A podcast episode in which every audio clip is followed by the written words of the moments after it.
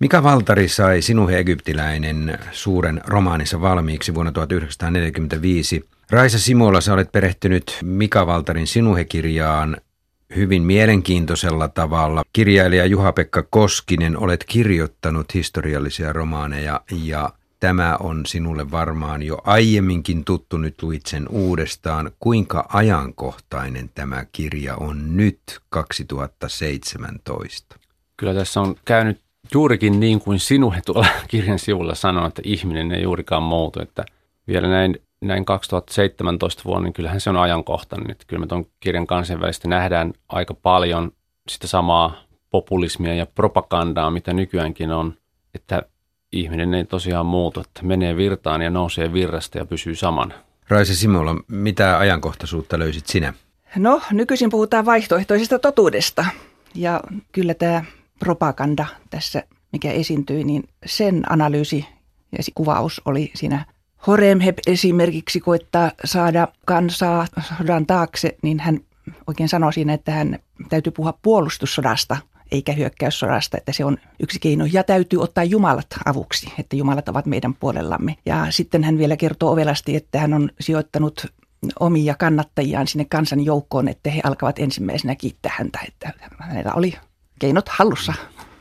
Kyllä. Mikähän siinä on, että minä lukiessani mietin tätä, vaikka tämä tarina sijoittuu 1300-lukuun ennen ajanlaskun alkua Egyptiin, niin minulla koko ajan oli tässä mielessä, että tämä on Eurooppa-keskeinen maailmankuva, jossa on sisällä me eurooppalaiset vastaan nuo muut pakanat. No, minä en kyllä sitä tuolla tavalla lukenut, että ehkä siinä kuitenkin se valitseva tilanne ja Valtari joutui, joutui sodan aikana tekemään niitä arkun nauloja, kuten hän itse sitä ilmaisi, eli tämmöistä propagandatyötä itse, niin siinä on kerääntynyt ja kumuloitunut sitä toisen maailmansodan historiaa. Mutta sitten se vanha Egypti-aihe, mitä hän oli tutkinut jo ennen maailmansotaa, niin ne niin tavallaan teki semmoisen synteesin. Ja sieltä hän on etitty tosi paljon sitä toisen maailmansodan valtapolitiikkaa ja mietitty, että mikä, mikä maa on mikäkin niin ne ei ehkä välttämättä ihan yksi yhteen mene, mutta kyllä sillä vaikutuksensa on ollut. Ja ehkä tämmöinen puhdas ideologinen vallankumous, mikä tässä tapahtuu, niin se on, on semmoinen ajaton. Että me tietysti halutaan, totta kai kun me ollaan länsimaisia ihmisiä, niin me halutaan omia se tänne, mutta se on ihan varmasti yhtä pätevä jossakin muualla, jollakin toisella lukijakunnalla. Kyllä minusta tämä selvästi on Eurooppa-keskeinen. Tässä näkyy Valtarin kirjoittamisajankohta voimakkaasti. Toki tässä, niin kuin Markku Enval on tutkinut näitä kansoja, että esimerkiksi nämä heettiläiset vastais saksalaisia ja siinä on jotakin semmoista, ne ovat sotaisin kanssa tässä ja sotavaunut ja näin poispäin. Mutta järjestelmällisiä myös. Järjestelmällisiä mm. näin, mutta esimerkiksi sanotaan heettiläiset, että kaikki olivat sotilaita, niin eihän näin nyt Saksassakaan pitänyt paikkansa. Että siinä on myös paljon semmoista, että minusta se yksi yhteen ei käy kansojen kuvauksetkaan, mitä JPkin tuossa. Mutta me vastaan muut, että Valtari sujahtaa siihen, siihen yleiseen lohkoon hyvin sujuvasti, että Eurooppa ja sivistys on valkoisen värin ja hän korostaa tässä kirjassa valkoista egyptiläisten vaaleja ihoisuutta. Ja sitten on nämä neekerit, jotka ovat selvästi, kun niitä poimii sieltä, niin ovat se kaikista alin kansanryhmä ja todellakin siis se on ainoa ryhmä, joka rodullistetaan. Ja tutkimusten mukaanhan ei vielä tuohon aikaan ollut rodullistamista eikä väriin kiinnitetty huomiota ja toisekseen vielä egyptiläisissä oli tummaihoisia paljon, että tämä on vähän niin kuin valkaistua totuutta Valtarin puolelta. Ja tähän väriin riittyy sekä kauneus että viisaus. Se, miten minkälaisia epiteettiä esimerkiksi neekereihin liitetään, niin hyvin usein siellä on, että joko likaiset neekerit taikka tyhmät. Ja heidän kulttuurinsa kuvataan hyvin alkeelliseksi kaikella tavoin, että se on kyllä ihan puhtaasti eurosentristä ja jopa kolonialistista kuvausta. Kyllähän Valtari käyttää hämmästyttävän usein neekerisanaa ja nimenomaan kirjoittaa hyvin halveksuvaan sävyyn. Miksi tätä ei siihen aikaan pidetty rasistisena? No valtavirta oli vielä siis 45. Afrikka oli kolonisoitu ja rodullistettu puhe vallitsi, että Valtari ei poikkea oikeastaan semmoista valtapuheesta kun hän rakentaa tässä kuvaa sinuhesta, joka on tavallaan päätä pitempi kuin muut tässä, niin tässä näkyisi just se Valtarin maailman katsomus, että hän tietysti olisi voinut tässä sinuhessa tuoda esiin, että vaikka tuona aikana hänen mukaansa olisikin tämmöistä rasismia, niin sinuhe, joka tekee miksi-kysymyksiä ja sitä korostetaan kovasti, niin monta kertaa lukiessani mietin, että kas kas, että tämmöisiä tämmöistä sinuhe kuvaa, mutta miksi hän ei tee miksi-kysymystä, miksi hän ei. Hän on siinä, menee kuin muutkin. Ja esimerkiksi orjuudesta sinuhehan puhuu ihan ja mainitsee äkäisesti piiskaa ja no se oli ehkä ajantapa mutta puhuu hänestä, että koska hän oli orja, niin hänen ei pidä puhua minulle jotenkin niin, että minun arvoni menisi. Ja sitten kirjan loppupuolella hän sinuhe vielä puhuu orjuudesta vielä näin, että no ei minusta orjan omistajaksi en halua, mutta orjan omistajat ja orjat tulevat elämään ikuisesti. Niin on ja niin on aina tuleva. Tästähän on sanottu, että tässä on idealismi vastaan pessimismi. Tuon ajan kaksi kovinta ajatussuuntausta, että kuka usko ihmisen hyvyyteen, kuka piti ihmistä loppujen lopuksi pahana olentona, niin nehän riitelivät ennen sotaa ja sotavuosien aikana. Tässähän on, on paljon niin kuin sulatettua. Kirjailijahan tekee aina sille, että sillä on iso määrä keitosta, mitä se pyörittää. Siinä, mm. Siihen on sulatettu paljon, että jos, yeah. jos luetaan sitä Atonin aikaakin ja vertaa sitä vaikka Venäjän vallankumoukseen, niin sehän on lähes kertomus Venäjän vallankumouksesta. Maat jaetaan, valta annetaan kansalle, Jumalan nimet vaihtuu, Jumalat kaadetaan ja niin edespäin ja niin edespäin – ja siinä mielessä ehkä Horenhebissä on niin kuin aavistus myös Stalinia mukana siinä mielessä, että hän on niin kuin sontaa varpaiden välissä. Hän nousee siellä täysin tietoisena siitä, että mitä vaatii se, että noustaan huipulle. Että hän ei niin kuin usko mihinkään muuta kuin itseensä ja hoorukseen tietysti, mutta sieltä niin kuin on tämmöisiä analogioita löydettävissä niin kuin tähänkin myllerrykseen. Se on aika paljon semmoista, että Valterilla oli rasitteena tietysti se, että oli aikansa lapsi, oli nähnyt aika läheltä näitä tapahtumia, vallankumouksia. Että se oli kuitenkin 18 vuoden tapahtumat oli semmoista, kyllähän Valtarikin niitä muisti vielä Helsingin voiton paraatit, kun hän pienenä poikana oli hurraamassa siellä. Että tällaisia asioita on jäänyt mieleen. Sitten se sekoittuu vielä sen toiseen maailmansotaan. Ja niistä tämmöisen synteesin kautta sitten syntyy tämmöinen kokonaiskuva, missä on niin kuin ehkä kaikki se ihmisten pahuus siitä 30 vuoden ajalta, mitä silloin oli sieltä vuodesta 17 sinne vuoteen suurin piirtein sinne 45, mitä oli. Ja siitä sitten kehittyy tämmöinen kuva, mikä heijastuu sinne kaukaisuuteen. Muutamat ovat sanoneet, että Mika Valtarin Sinuhen vastaparina pitäisi lukea Elvi Sinervon Viljami Vaihdokasta sen vuoksi, että Elvi Sinervon ihmiskuva oli ihmisestä hyvää uskova ja Valtari taas usko, että ihminen on pohjimmiltaan paha. Kyllähän nämä varmaan sotavuosina olivat ne kovimmat ihmiskuvan ääripäät. Minkälaiseksi sinuhe muodostuu tämän tarinan myötä? Sinuhen on, vaikka sanotaan, että on pessimisti, niin kyllä enemmänkin realisti, että, että siinä matkan varrella kaikkea opitaan. Kun historia tarkastelee pitkällä aikajanalla, ja tietysti Valtarihan sinuhen silmin katsoo niin kuin paljon pitemmälle kuin sinuhe voi nähdä, niin siihen on mm. uitettu paljon semmoista eri vuosisatojen ja tuhansien yli menevää kaukonäköisyyttä, vaikka se ei suoraan tule, mutta kyllä sinuhen ajatukset on semmoisia, että hän on enemmän nähnyt kuin hän olisi voinut sinuhena nähdä. Kirjallinen sinuhen on, on, kokemus on niin pitkä, niin se tuo siihen tavallaan semmoista tietävyyttä, että mikään ei johda mihinkään, mitä tietysti sinuhe ei siinä vaiheessa omassa elämässä, jos ajatellaan sinuhea puhtaana henkilönä, ei tietenkään olisi voinut tietää, että kaikki päättyy huonosti. Ehkä hän vähän enemmän ollut optimismia siellä, että kaikki menee hyvin tai kääntyy paremmaksi, koska kyllähän siinä vaiheessa, mitä sinuhenkin aikaa kuvaa, niin siinähän on hyviä ja huonoja aikoja. Ja siinä mielessä tämmöinen elämän aaltoliike tulee jo sinuhenkin elämän aikana esiin aika hyvin. Et siinä mielessä tämmöinen kovan luokan pessimismi ei ehkä sinuhellakaan ollut ihan perusteltua. Valtari ehkä itse sai kritiikkiä aikalaisiltaan, koska hän sitten selitti tätä kirjaansa teoksessa neljä päivänlaskua, joka syntyi tämän Sinuhe-kirjoittamisprosessin yhteydessä. Niin Valtari sanoi, että tämä lapsekas romaani romaanista, siis tarkoittaa neljä päivänlaskua pienoisromaania, merkitsee individualistin päistikkaista pakoa todellisuuden maailmasta sen väijyvistä kauhunkuvista ja polttavista ongelmista, jotka aikanaan pakottavasti olisivat vaatineet ajatteleva ihmisen kannanottoja. Sinuha ei ollut suoraan kannanotto sotiin ja pahaan ilmapiiriin, vaan se oli ikään kuin pakenemista jonnekin muinaiseen maailmaan. Näettekö te sen sellaisena pakenemisena? No toisaalta, jos tämä on kirjoitettu vuonna 1945, niin tuota, varmasti ne sotakokemukset oli aika, kuka silloin olisi pystynyt kirjoittamaan hyvin analyyttistä että sikäli minusta ei Valtarilta voi vaatia, se totia on ymmärrettävää, mutta kyllä minusta se,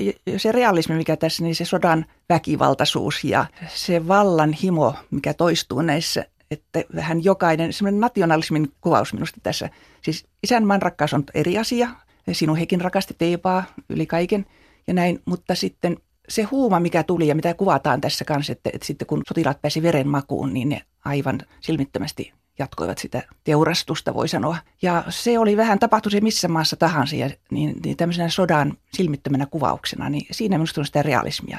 Löysittekö tästä minkäänlaista lopun ajan ennustetta siitä, että sotavuodet olivat myös merkinneet eurooppalaiselle kulttuurille isoa iskua ja tässähän kuitenkin jollain tavalla eletään tuon muinaisegyptiläisen kultakauden lopun aikaa. Sitä Valtari halusi kuvata, niin onko siinä yhtäläisyysmerkit eurooppalaisen kulttuurin lopun ajalle?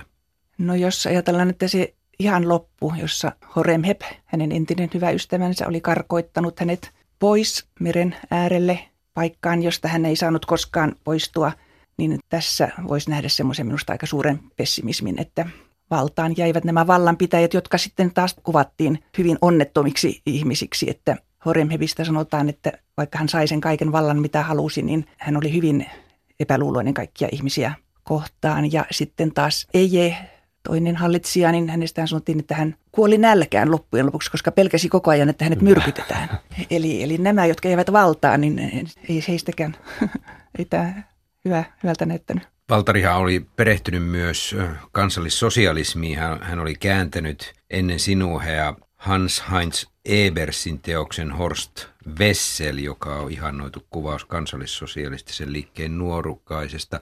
Ja hän oli kirjoittanut näytelmän Aknaaton auringosta syntynyt, tämmöisen teatterinäytelmän. Kyllähän hän jollain tavalla uitti tämän natsismin tänne sisälle tähän tarinaan. Kyllä se siellä näkyy niissä heittiläisissä ja eh- ehkä tämmöisissä kuvauksessa, kuinka melko julmasti sitä kansaa sitten kohdellaan, kun päästään vauhtiin. Ja ehkä siinä Valtarillakin sinun henkilön on kirjoitettu just tämmöistä virran mukana menemistä, mm. että sinuhella oli vapaus, tai tavallaan olisi ollut vapaus valita, tehdäkö jotain oman henkensä uhalla, että hän olisi niin uhrannut henkensä, mutta ei olisi suostunut mm. viemään myrkkyä tai poraamaan kalloa, mutta mm. kuitenkin hän niin kuin meni virran mukaan, että, se nyt, että hän niin kuin itsellensä perusteli, että näin on kuitenkin parempi. Että siinä oli vähän semmoista tottelen vain käskyjä, semmoista otetta sinuhellakin. Mutta mielenkiintoista tietysti noissa kuvauksissa on paljon sitä maailmankuohuntaa kyllä, että, että tästä jumaluudestakin, niin siinä Venäjän ja neuvosto-Venäjän tapa käsitellä asioita, missä jumalat kaadettiin ja sitten toisen maailmansodan aikana Stalin hän aukaisi kirkkoja muun muassa, että hän nosti niin uudestaan kirkon ja Jumalan esiin, koska hän oli häviämässä sodan. Niin kuin sillä tavalla tuo Jumalat mukaan.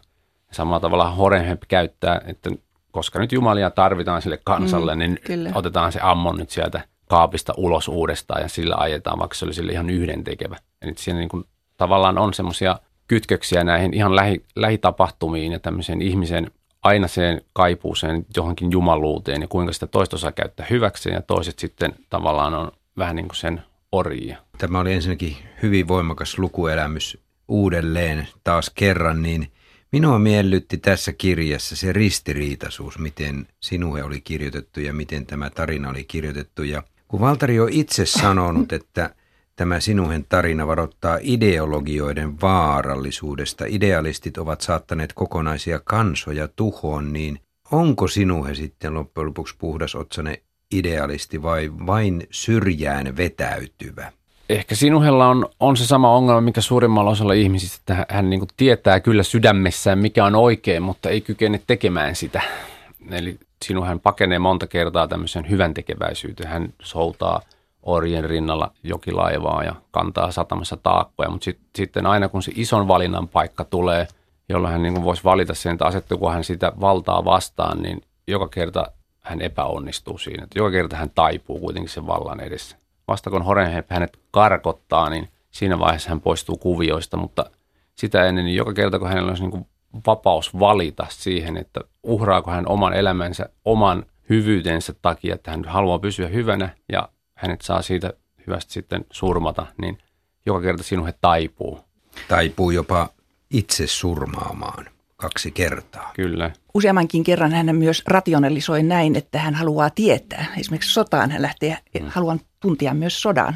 Ihan siellä loppupuolella tarinaa palvelija Muti sanoo, miehistä lähtöisi on kaikki paha. Aika kova lausunto sitten kuitenkin päähenkilöstä ja miehistä ylipäätään. No ehkä näissä naiskuvissa Valterilla on kolmen tyyppisiä naisia tässä, että tietysti Nefer, Nefer, Nefer on ehkä tämmöinen tyypillinen naisviettelijä, joka on, on ihan puhtaasti käristetty huippuunsa siinä, että mm. hän selviää mistä tahansa jopa kuolemantalosta.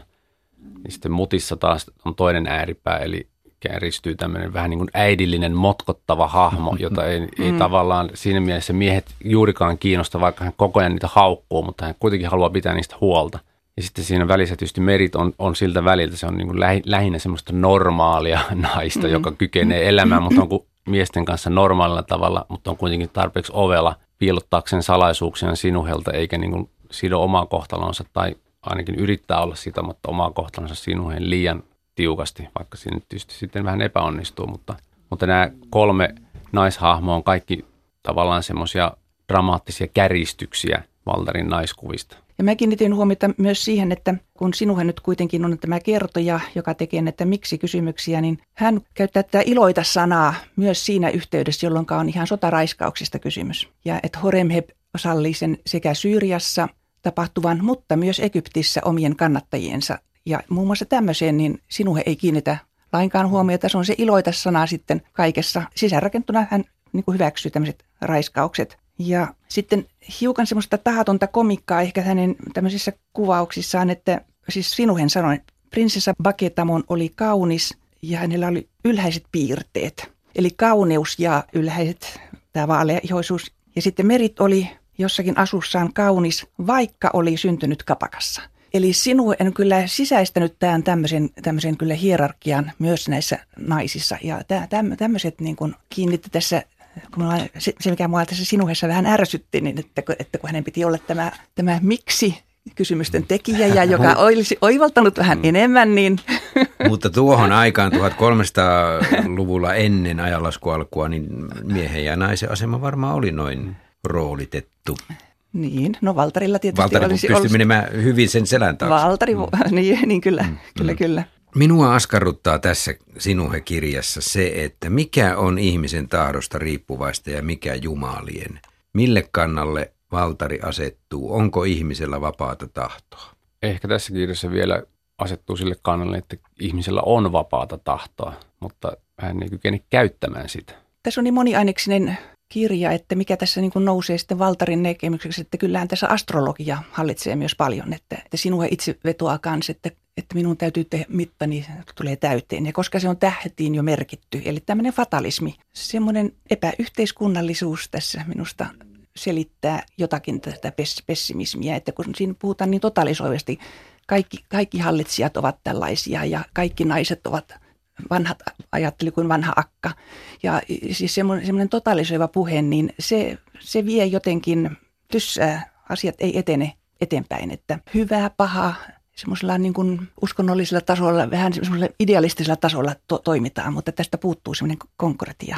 Ehkä siinä Kaptahin hahmossa me nähdään tämmöinen ihminen, joka pystyy omilla teollaan nousemaan sieltä. Että Kaptahin on ladattu kaikki, että vaikka hän on orja, niin hän rikastuu aina, että hän keksii aina keinot kaikkeen. Että Kaptahissa on ne ihmisen mm. tavallaan tämmöiset ylöspäin pyrkivät kaikki hyveet, mitkä vie häntä eteenpäin. Että hän on ovela ja ottaa huomioon myös muita ja osaa ehkä hyvin luovia siellä yhteiskunnassa ja nousee ylöspäin, kun siinä on semmoinen jänkkä, joka omien ideologioitsa kanssa jää vähän jumiin sinne.